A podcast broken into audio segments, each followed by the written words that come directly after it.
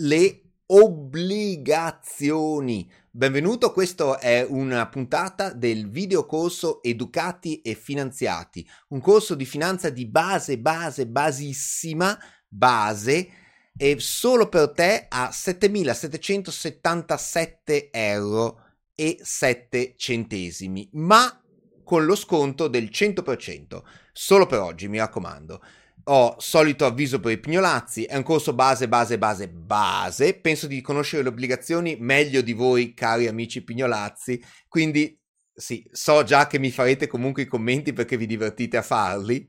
Però ovviamente il corso può contenere, questa lezione può contenere delle ipersemplificazioni per far capire l'argomento. L'argomento delle obbligazioni tra l'altro è abbastanza ostico e necessita di Excel, ebbene sì, necessita di Excel, quindi chi lo sta seguendo comodamente su Spotify, cicibelli, prendete computer.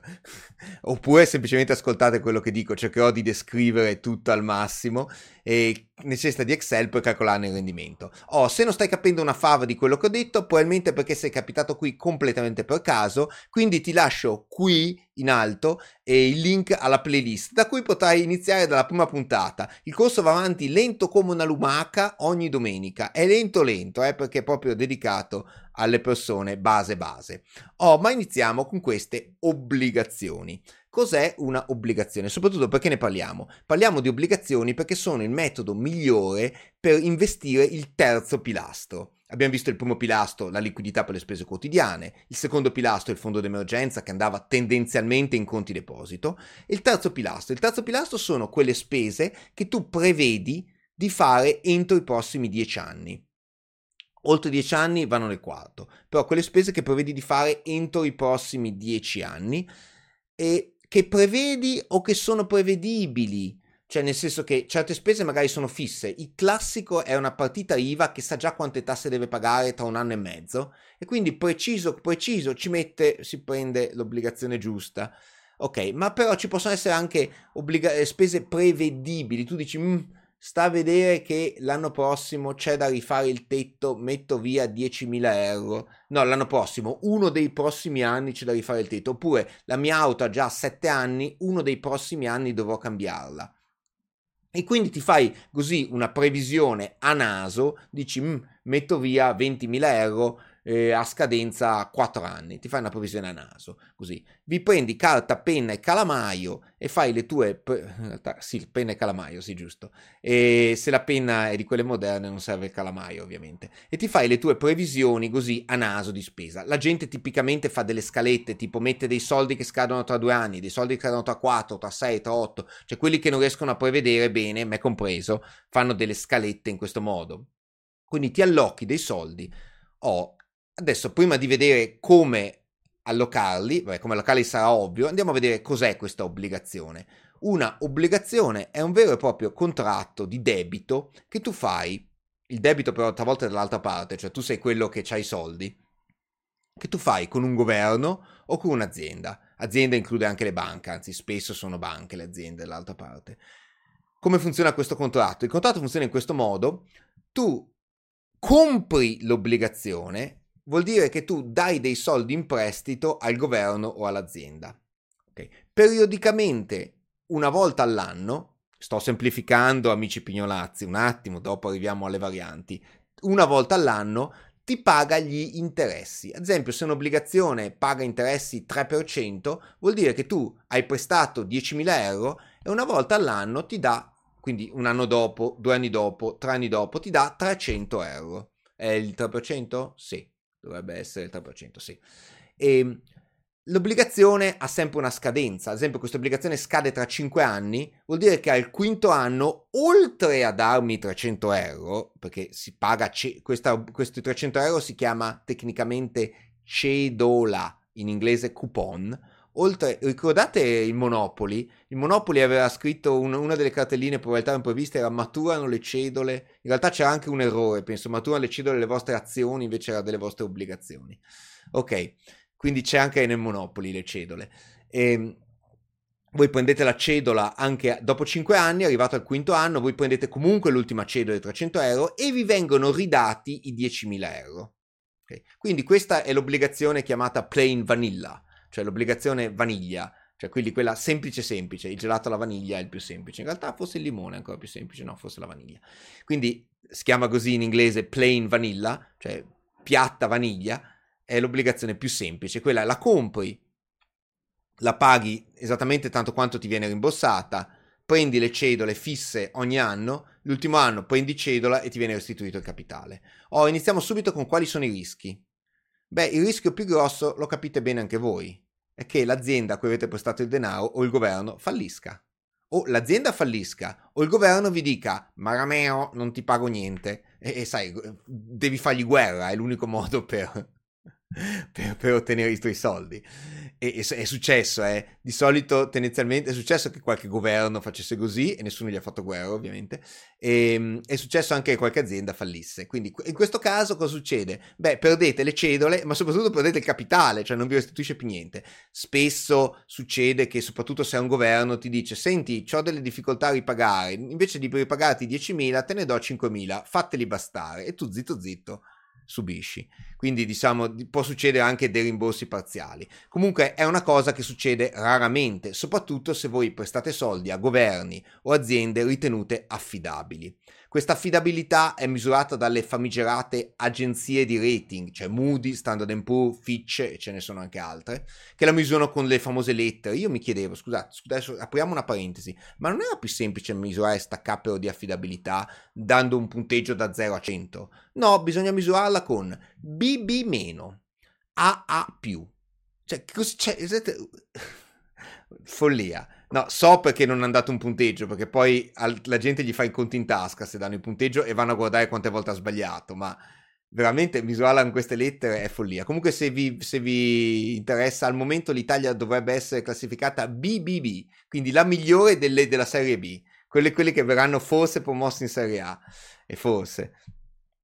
L'Europa nel suo intero eh, è classificata penso AAA, qualcosa del genere, anche gli Stati Uniti forse AAA o AA Ok, comunque in questi rating non fidatevi molto di questi rating perché c'è dietro molta politica. Le agenzie di rating difficilmente degradano gli Stati Uniti perché poi gli Stati Uniti si incazzano con loro e magari che so gli, vanno, gli mandano gli ispettori fiscali. Ok quindi c'è dietro anche molta politica soprattutto per il, il rating degli stati ma anche delle aziende. Quindi le agenzie di rating danno un'idea di massima dell'affidabilità dell'emittente ci sono anche emittenti CCC o C e quelle sono praticamente sull'orlo del fallimento Ora, detto questo, andiamo a fare proprio un esempio pratico. Ecco qui, quindi io il primo gennaio, anzi facciamo l'esempio poi di oggi, oggi è il 7 settembre 2023, mi compro una bella obbligazione, anzi qui faccio data e flusso. Faccio la tabella dei flussi di cassa. Chi avrà studiato ragioneria gli sarà familiare. Qui pago 10.000 euro per la mia bella obbligazione. Poi 7 settembre del 2024. La mia obbligazione, come ben detto, paga il 3%, quindi mi paga 3% di questo. Ho messo il segno meno perché così viene più. È positiva perché io sto guadagnando. Vado avanti per 5 anni. Quindi 1, 2, 3. Ok, a posto. Questa cosa qui. Aspettate, mettiamo un po' di cose. È chi ha qui Spotify subisce. Ok, e poi l'ultimo anno, se- sempre quindi il 7 settembre 2028, io oltre a prendere i 300 euro che ho già segnato, riprendo anche i miei 10.000. Ok, questi sono i flussi di cassa. Come vedete io ho, molti di voi so che diranno, ah, ci ho guadagnato 1.500 euro. No, ho sbagliato. O meglio, sì, ok, certo, ci hai guadagnato 1500 euro, ma non è che li hai guadagnati subito o alla fine, perché, come avevo spiegato nelle lezioni di matematica finanziaria, in finanza guadagnare le cose prima è più conveniente di guadagnarle dopo.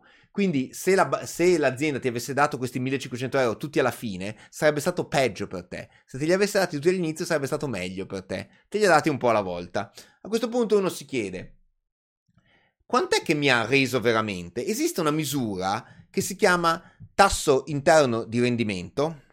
In Excel si calcola facilmente con la XIRR.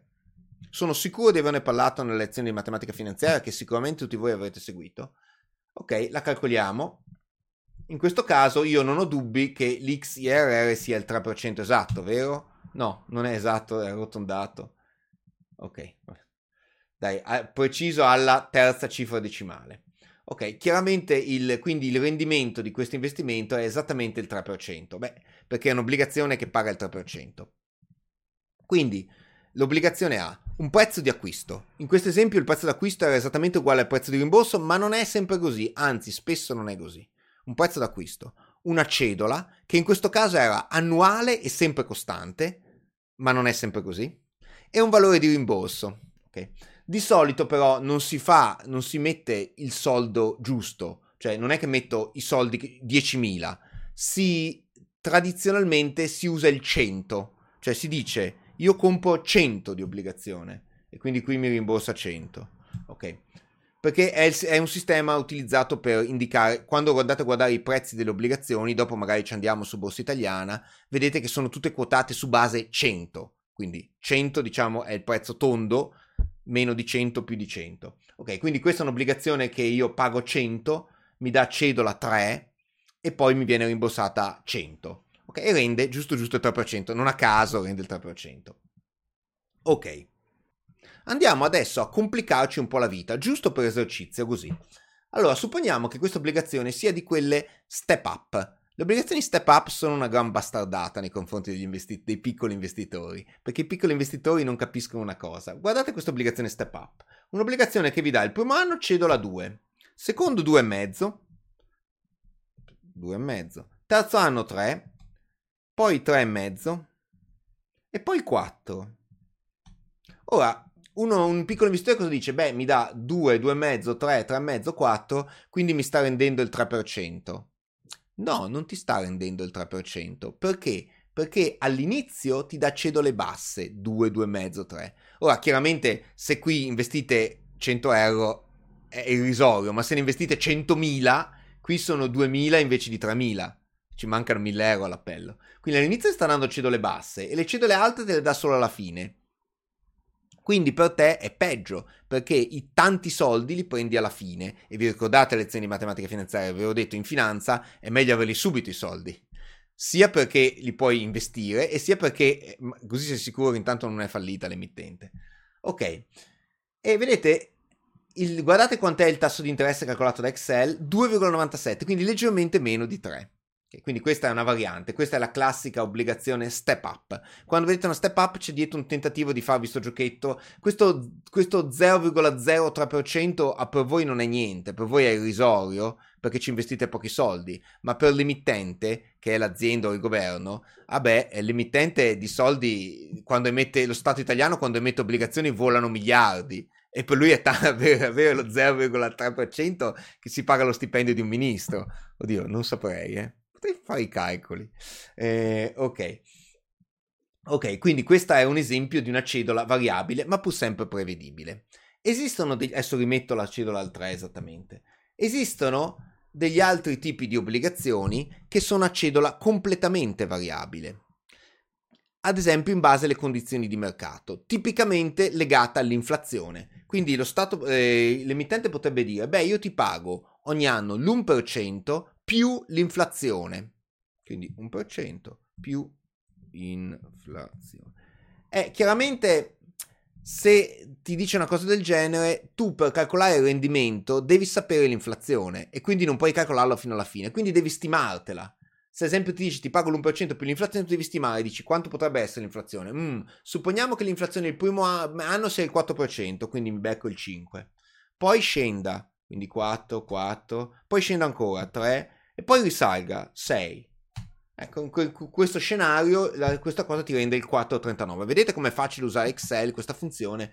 Io ho fatto delle mie stime personalissime sull'inflazione, così buttate a cavolo. Ok, quindi le, le obbligazioni a tasso variabile hanno il tasso della cedola che cambia in base a condizioni di mercato. Ci sono quelle che hanno tasso variabile predeterminato, step up ad esempio, ma ci sono anche quelle in cui il tasso cambia in base alle condizioni di mercato, di solito in base all'inflazione, i famosi BTP Italia, su cui il mio canale pullula di video su questa cosa qui, eh, oppure eh, i tassi delle altre obbligazioni o i tassi di sconto delle banche centrali, quindi i tassi a cui le banche centrali prestano denaro.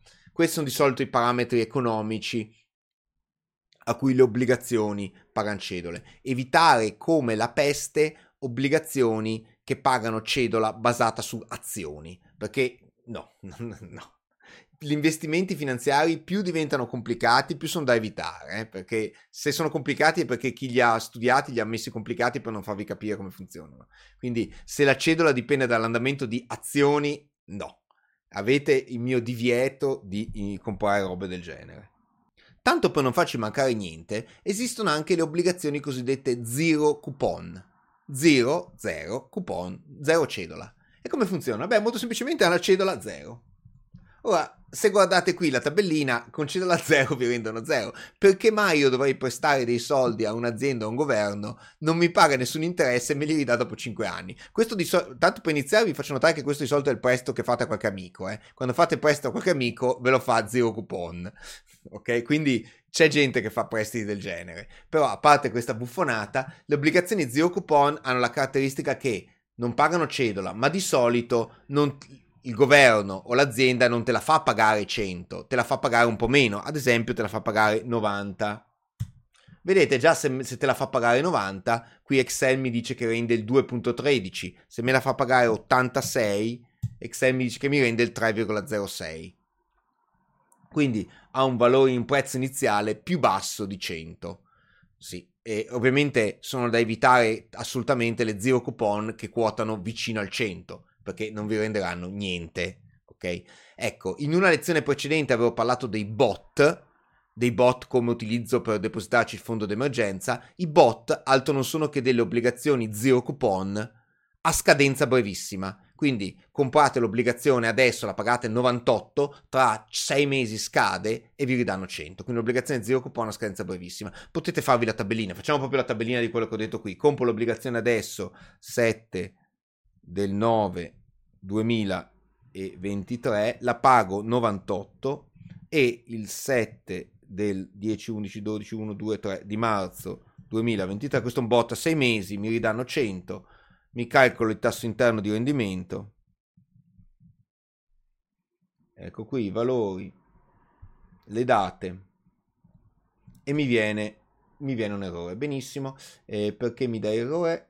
Ah, perché ho sbagliato qui la, l'anno 2024. Ok, mi viene che mi rende. Oh là, questo è un bot che mi rende bene il 4,13, sempre lordo, eh.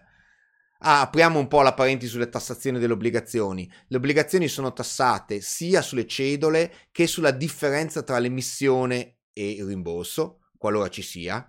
Ok?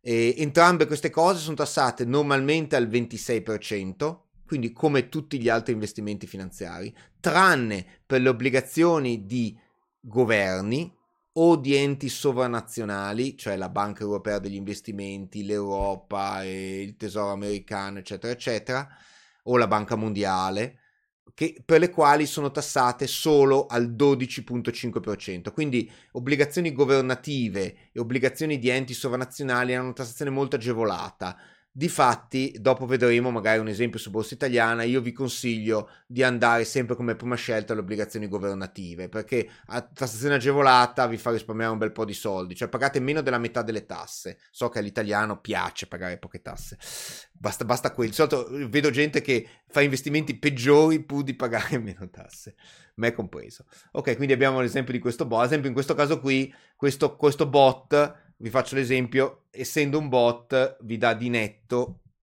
0,875, vi dà di netto un 3,618, se invece fosse un'obbligazione del tutto identica ma emessa da un'azienda darebbe di netto 3,06 quindi la differenza tra 3,6 1 e 3,06, cioè un, più di mezzo punto di differenza, che non è male, cioè, insomma. Quindi le obbligazioni governative e enti sovranazionali hanno tassazione molto agevolata in Italia. Ultima cosuccia sulle obbligazioni, ci sono 74.000 varianti. Ora ve ne elenco qualcuna. Una variante più tipica è l'opzione call, Cosa vuol dire l'opzione call? Vuol dire che l'emittente, se gli gira, può dire: Senti, l'obbligazione termina qui, ti ridai i soldi, finita.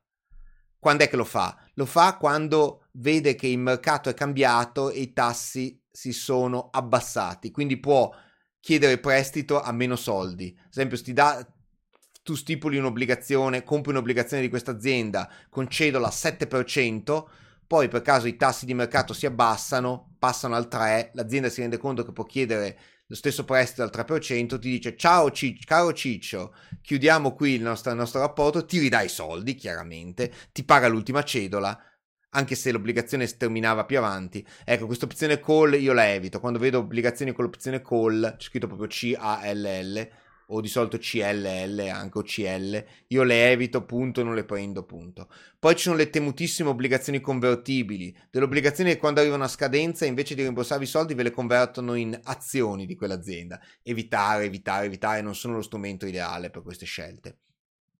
Ok, e adesso a questo punto, dopo ben 20 minuti di video, ah tranquilli, non è faticoso solo per voi, è faticoso anche per me che sto registrando con un caldo terribile e ci avrò sicuramente l'ascella pezzata. Quindi dopo 20 minuti di ascella pezzata, ed è il secondo video che registro peraltro, e passiamo all'argomento più tosto di questo video. Questo è veramente tosto.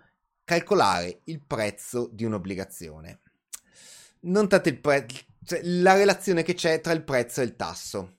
Allora, prendiamo l'esempio che abbiamo fatto qui, ecco qui, la rimettiamo a 100. 3, 3, 3, 3, 3. Ok, allora supponiamo che un'azienda emetta questa obbligazione, tutti aderiscono, ah che bello, che figo, ci dà il 3%, no? Ok, benissimo, i tassi di mercato sono al 3%, cioè anche le altre aziende di pari affidabilità emettono la stessa obbligazione al 3%. Ora, iniziamo col caso semplice. L'azienda perde credibilità ad esempio, sembra che sia lì lì per fallire. Beh, questa è una grossa perdita di credibilità. Cosa succede? L'obbligazione è quotata, cioè nel senso che non è che voi stipulate, o meglio, esistono obbligazioni non quotate, ma queste evitatele come la peste. Mi raccomando, non fatevi rifilare dalla vostra banca obbligazioni non quotate, perché poi non potete liberarvene fino a scadenza. Invece, molte obbligazioni sono quotate sono quotate vuol dire che potete venderle anche durante la propria vita o comprarle durante la propria vita. Quindi non è necessario comprarle all'inizio e aspettare la fine.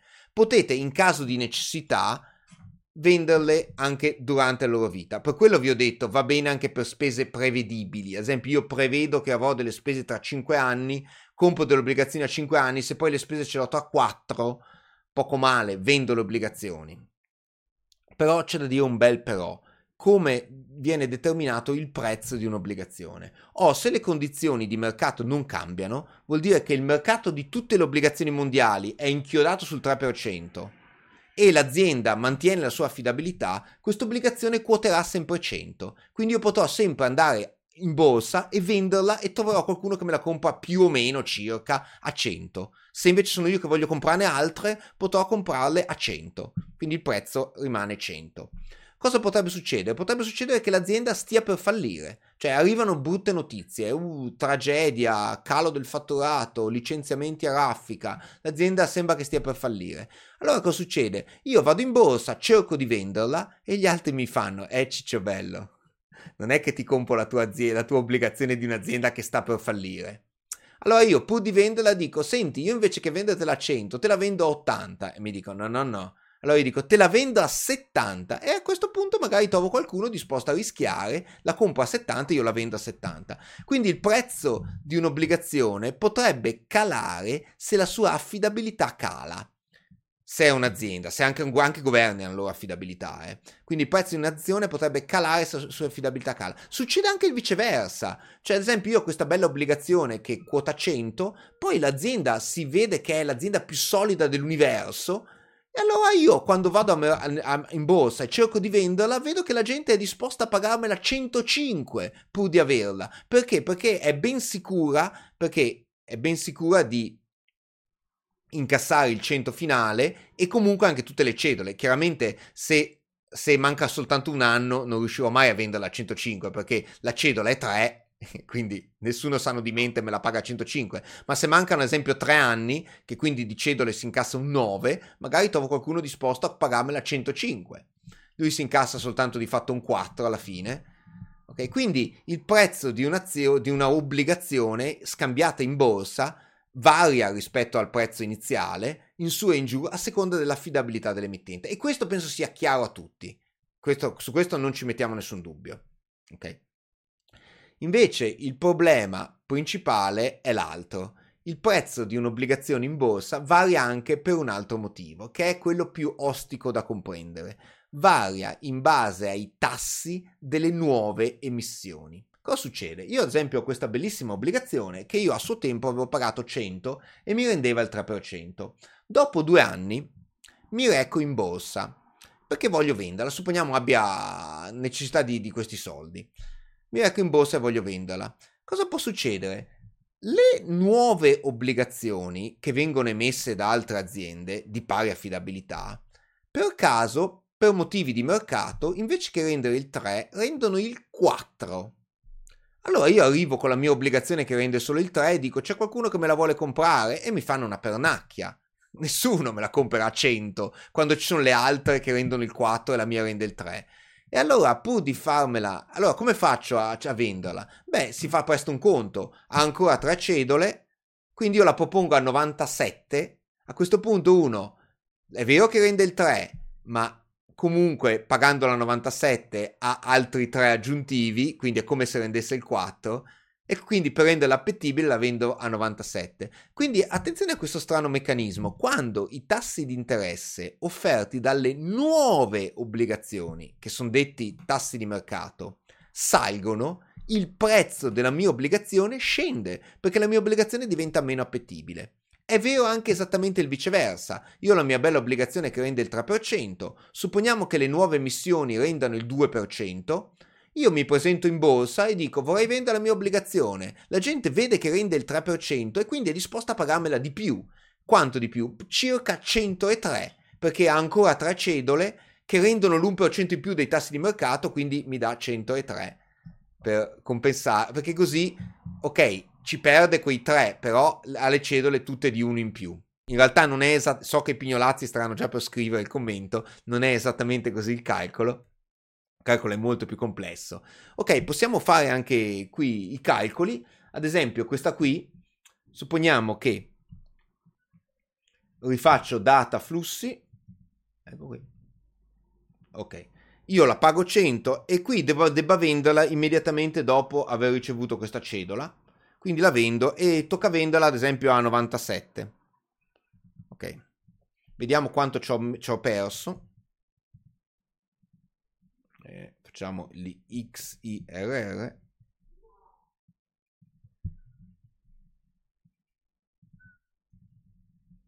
ok vedete mi ha reso soltanto l'1.51% perché l'ho dovuto vendere a 97 purtroppo. Quindi le obbligazioni, attenzione perché se le portate fino a scadenza, le obbligazioni mantengono il loro valore, cioè a scadenza qualunque cosa succeda, a meno che non fallisca l'emittente, qualunque cosa succeda, a scadenza vi vengono rimborsate a 100. Quello è garantito, a meno che non fallisca l'emittente. Ok? Se invece dovete venderle prima, attenzione perché se i tassi sono saliti, voi la vostra obbligazione è calata di prezzo. Vi insegno anche un trucchetto per calcolare quanto, un trucchetto a spanne. È a spanne, non è preciso, in certi casi potrebbe dare risultati un po' sballati. Allora il trucchetto è questo. Calcolate quanti anni mancano alla scadenza. Supponiamo ad esempio mi manchino ancora 4 anni alla scadenza. Guardate di quanto sono, sono mossi i tassi. Ad esempio i tassi sono saliti di 2 punti. Tassi di mercato, incredibile, rispetto alla mia cedola, eh tassi di mercato rispetto alla Mercedes sono saliti di 2 punti, fate la moltiplicazione 2 per 4, 8, quindi il mio prezzo è calato di 8, quindi mi quota 92. Ok? Possiamo fare anche l'esempio viceversa, sempre la mia obbligazione rende sempre il 3%, mi manca sempre 4 anni alla scadenza, i tassi sono ehm, calati stavolta di mezzo punto, sono calati di mezzo punto, quindi i tassi di mercato normalmente sono 2,5, mentre la mia obbligazione rende il 3 facciamo, si fa 2,5 per 4, fa esattamente, quanto fa?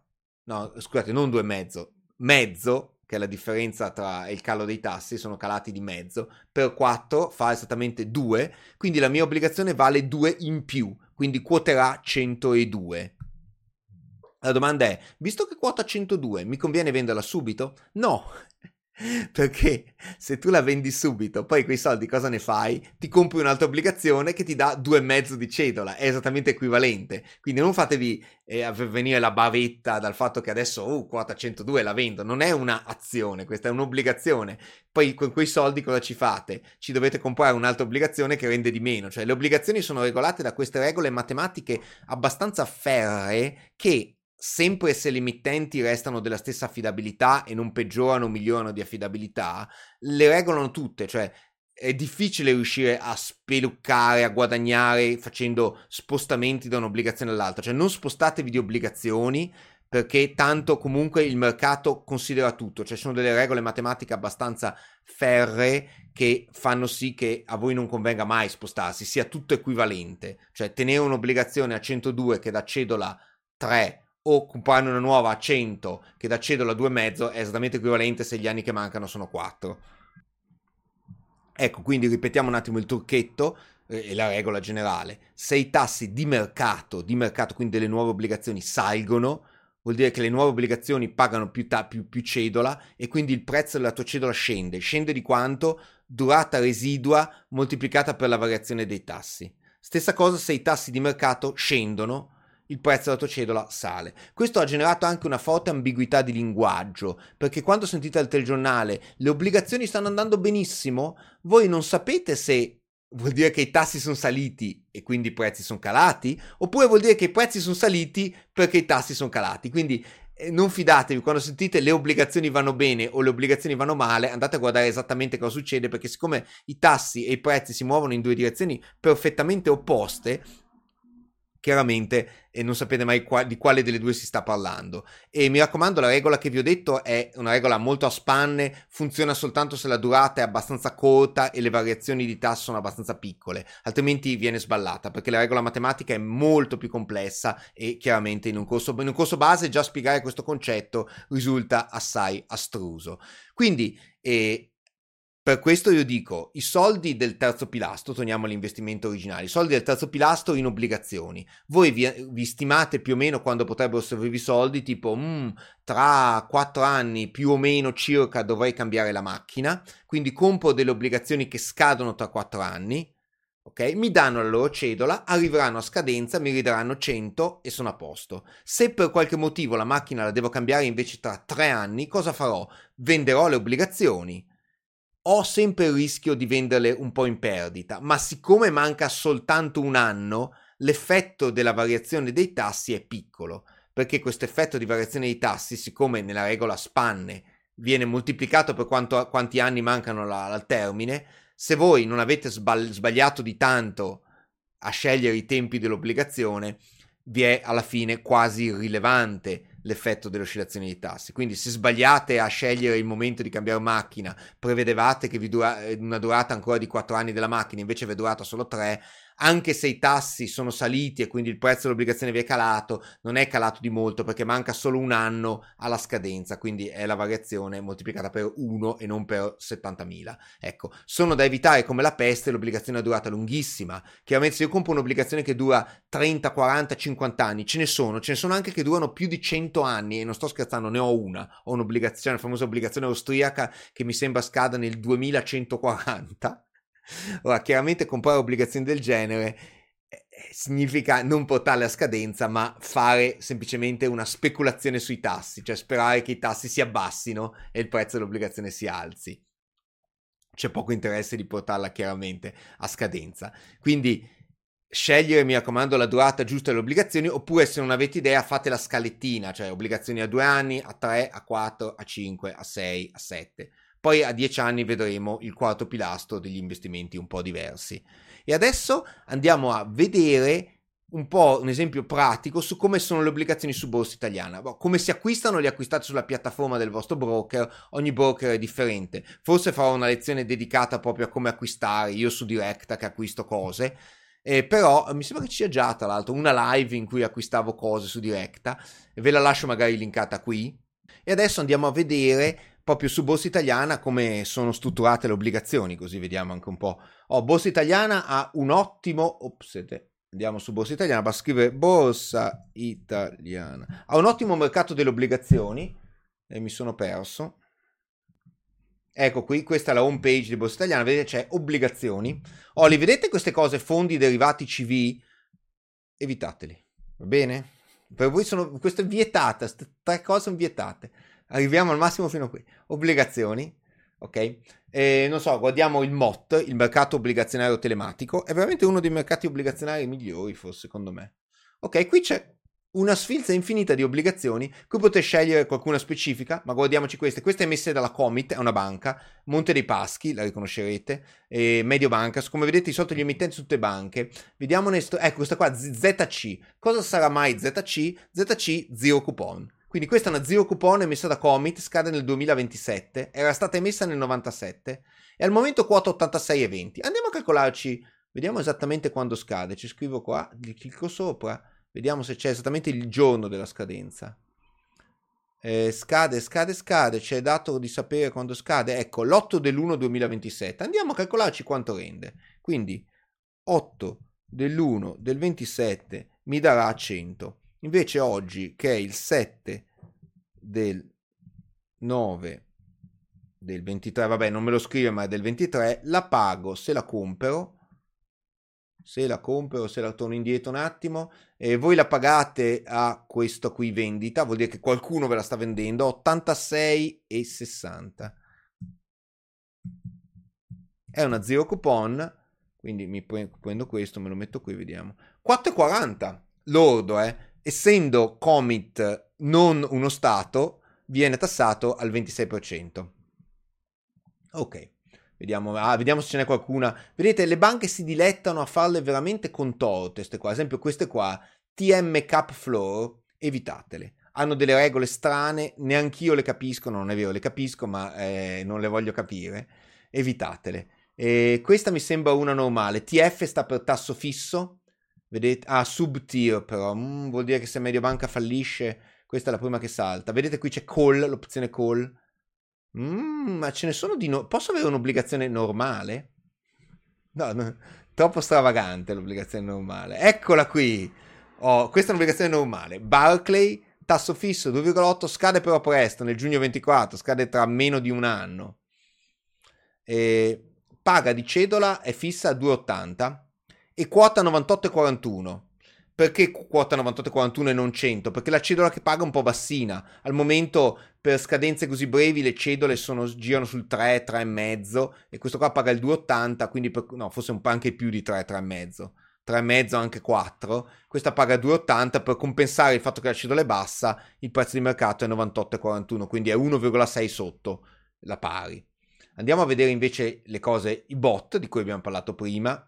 Questi sono i bot, vedete le scadenze dei bot non vanno mai oltre l'anno, quindi siamo nel settembre 23, questo scade praticamente dopo domani, infatti quota 99,973 e poi andiamo a quello che scade ad agosto 24, quindi tra 11 mesi, quota 96. Ecco, se comprate questo, tra 11 mesi vi portate a casa un 4,4 lordo. No, non male, devo dire. 4,4 lordo in 11 mesi, tra l'altro.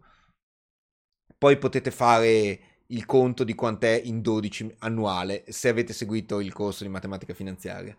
Ecco qui, e niente, ecco, vedete i bot, i bot sono pochi perché ovviamente non possono durare più di un anno, invece i più famosi BTP, questi sono dei, certif- dei, dei titoli di Stato, cioè emessi dal governo italiano, sono quasi sempre a tasso fisso, e danno la cedola, vedete, questo esempio dalla cedola del 5%, attenzione in questi casi la cedola è pagata semestralmente, quindi vuol dire atten- non il 5% ogni semestre, ehi, due e mezzo un semestre e due e mezzo l'altro, quindi il primo agosto, ogni primo agosto vi paga due e mezzo e ogni primo settembre, ottobre, novembre, dicembre, gennaio, ogni primo febbraio vi paga il due e mezzo, ok? Al momento quota 105 alla faccia, perché? Perché dà 5% che è un po' sopra il mercato il mercato è circa 4% di, di tassi adesso, per quello quota 105. Ok, sono quasi tutti a tasso fisso i BTP, ci sono alcuni BTP particolari, questi coupon strip non voglio neanche vederli. Vediamo alcuni BTP particolari se li trovo, che non sono a tasso fisso, c'è dato di trovarli? Eccoli qua, i BTP Italia, sono dei BTP indicizzati all'inflazione. Questo in particolare paga una cedola di 0,175 ogni semestre, più l'inflazione di quel semestre. Poi ce ne sono altri, ecco qui un altro BTP Italia. ok? Di solito il BTP Italia è abbastanza famoso, il mio canale è pieno di sta roba. CTZ, altro non sono che dei, zero, dei bot, ma zero, dei BTP, ma zero coupon. Ah, proprio non, non, esistono neanche più, bene. CCT, altro non sono che dei, dei BTP, ma con la cedola variabile. La cedola è legata al tasso Euribor a sei mesi, che chi ha un mutuo dovrebbe ben conoscere. Ad esempio questo qua paga, scade ottobre 24, quindi torna a netto, e paga cedola pari all'1.10% più l'Euribor a sei mesi. Quota sopra 100, eh? quindi la gente la ritiene un'obbligazione appetibile. E se andate su Euromot, dove sto vanno e tante altre, ecco qui, qui, qui ci sono quelle dell'Austria, Austria e Francia sono due buoni emittenti di obbligazioni perché anche Belgio vedo sono molto sono affidabili più dell'Italia e però pagano abbastanza cedola. Se invece comprate i Bund, che sono le obbligazioni della Germania, da, cioè sono vergognosi. Vediamo. Troviamo un Bund che sia quotato attorno a 100 se esiste. Questo qua a 97. Vabbè, però scade tra poco. Questo qua a 96 vi dà ben lo 0,5%. Uh, brividi. Addirittura ci sono alcuni Bund che danno lo 0%. Beh, però quota 92 almeno. Ok, i Bund germanici di solito pagano poco. Vediamo se ci sono anche KFW. E continuiamo con i Schatz Bobl Bund Bund Green Obligaciones. Sarà portoghese o spagnola? Spagnola, ES. Vedete qui, ES, ES. Questi qua sono tedeschi. D, D, D, D, D. E KFW che avevo visto prima? D, anche questi sono D. Allora questi non sono però governativi. Ok, però cliccando su Domestic Mot trovate altre obbligazioni. Quindi trovate achilate di obbligazioni. A EIB è European Investment Bank, quindi è un ente sovranazionale tassata a 12,5. Ecco qui. Poi magari su come effettivamente acquistare e vendere titoli ci farò un video specifico, oppure potete appunto guardare il video che vi ho linkato in precedenza. Bene, direi che abbiamo fatto una panoramica totale sulle obbligazioni, sono il modo ideale per investire il terzo pilastro perché avete una scadenza e comunque anche se sbagliate la scadenza non è un dramma perché vendere poco prima della scadenza viene pagato quasi 100, anche se il mercato nel frattempo ha fatto le bizze, anche se l'emittente è diventato inaffidabile, siccome sta per scadere non ci sono grossi problemi, viene pagata, cioè il mercato ve la paga quasi 100. Quindi l'obbligazione è di solito lo strumento principe per investire le cose di cui non avete bisogno, di cui scusate, avete bisogno entro i prossimi 10 anni. Non investite in azioni se avete bisogno entro i prossimi 10 anni perché rischiate seriamente di venderle in perdita. Ok, e ultima cosa, diffidate dalle obbligazioni con caratteristiche strane. Non capisco, uguale non compro, eh qui diffidate le robe, anch'io faccio sta cosa, anzi mi incazzo perché giustamente se mi hai messo caratteristiche strane significa che vuoi cercarmi di fregare. Diffidate l'obbligazione con caratteristiche strane, così forse la pianteranno di fare ste cose e cap flow e chi più ne ha più ne metta, a mort, cosa sarà la mort? Vabbè, sarà un piano d'ammortamento, ma ok. E soprattutto state attenti perché ci sono dei periodi finanziari, ad esempio state guardando questo video nel 2084, ci sono dei periodi finanziari in cui i tassi si abbassano tanto. Se i tassi vanno a zero, è inutile comprare un'obbligazione che rende lo 0,1, cioè tanto vale materasso in quel caso perché c'è stato un periodo, il periodo 2020, 2019, 2020, in cui i tassi erano così bassi che neanche le obbligazioni conveniva più investire. Forse solo i BTP rendevano qualcosa. Bene, il video è finito, alla prossima. Ogni domenica dovrei far uscire un video.